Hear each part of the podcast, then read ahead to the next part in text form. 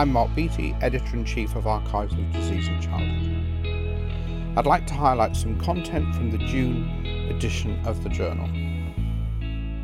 We as a journal are interested in high quality, quality improvement reports.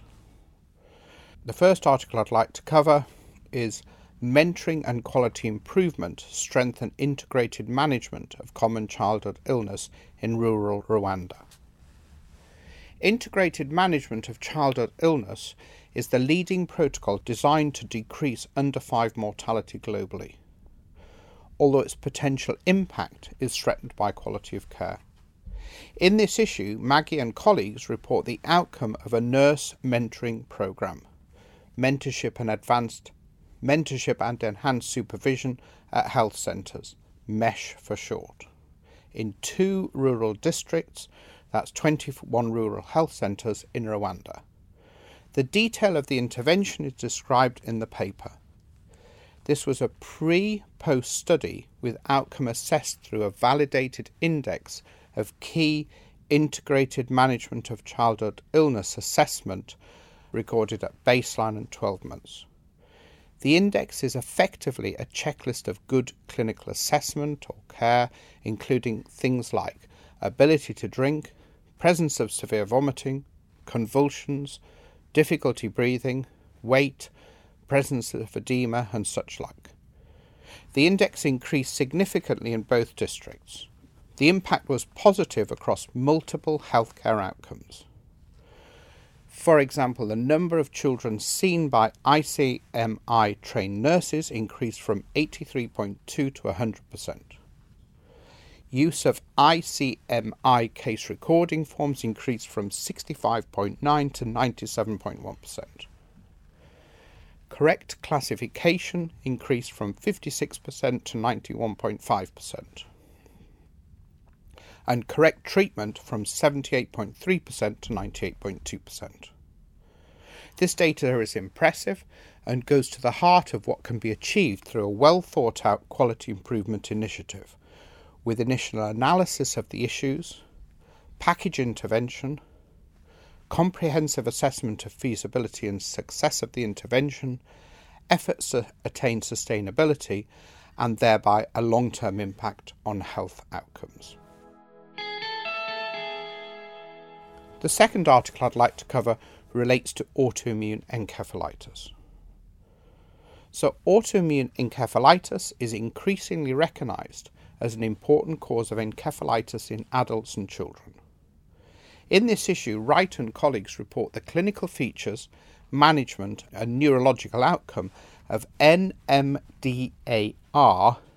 antibody mediated neurological disease, in 31 children in the UK.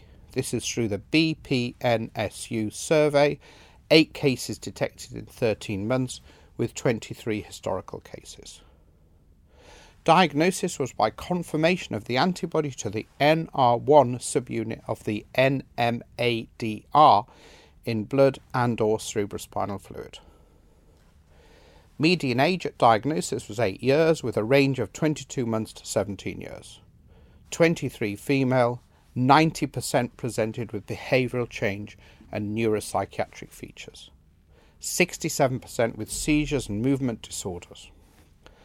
Interestingly, presentation was without encephalitic features in seven, four of whom had psychiatric features and three movement disorder.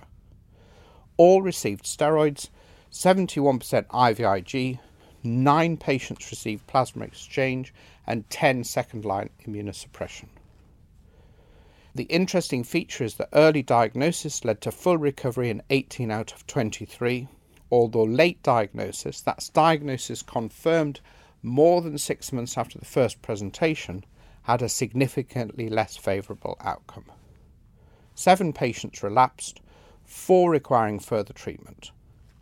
This is a new diagnosis, it's one that needs to be considered in patients who present with the above features, as with prompt treatment the outcomes favourable. In an accompanying editorial, the importance of this and other causes of autoimmune encephalitis are discussed. The next article I'd like to cover relates to using digital multimedia to improve parents' and children's understanding of clinical trials. Many patients have difficulty understanding the information we provide to them and therefore struggle to make informed consent, including consent to research. The challenge is to make this better to support both research and informed decision making in clinical practice. In this issue, Tait and colleagues evaluate the effect of an interactive multimedia program on improving parents and children's understanding of clinical trial concepts and participation. There were 148 parents recruited and 135 children. Randomization was to the traditional paper model or an interactive multimedia program with inline exercises. Understanding and perceptions of information delivery and satisfaction were assessed before and after using semi structured interviews. All participants improved their understanding, parents equally by both strategies, children significantly better using the multimedia package with mean post intervention scores of 11.6 versus 8.85 mean pre-test scores being around 4 and a potential maximum score being 18.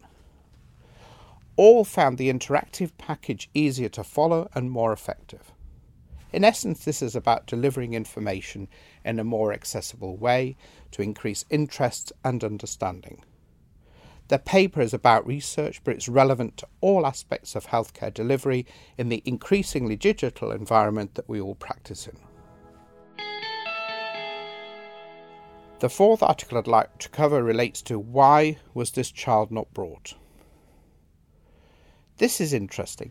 In theory, organisations should have a very clear DNA policy. So if children do not attend appointments, there's an action plan. And this is because there is a significant and known link between failure to attend and child maltreatment. In this issue, Arai and colleagues report that fewer than 8% of English NHS organisations have guidance in the public domain, although 41% do at least have a policy. Specific advice within guidance relates to five categories reflection and review, direct interaction with the family, indirect interaction with the family, liaison with internal colleagues, and external referral. The authors advocate for national guidance tailored to specific services.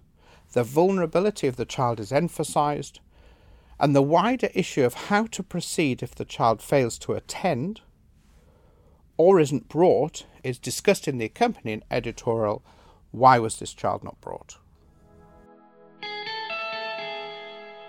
The fifth article I'd like to cover this month relates to allergic rhinitis. So, allergic rhinitis is common it's often under-recognised, it's often undertreated, and it causes significant physical, psychological, and social morbidity in children and young people. In this issue, Glenis Scadding discusses the optimal management in a comprehensive review of the evidence and published guidance. It's important to make the diagnosis and consider the differential. Asthma often coexists and can be worsened by uncontrolled allergic rhinitis. The different treatment options are discussed, including allergen avoidance.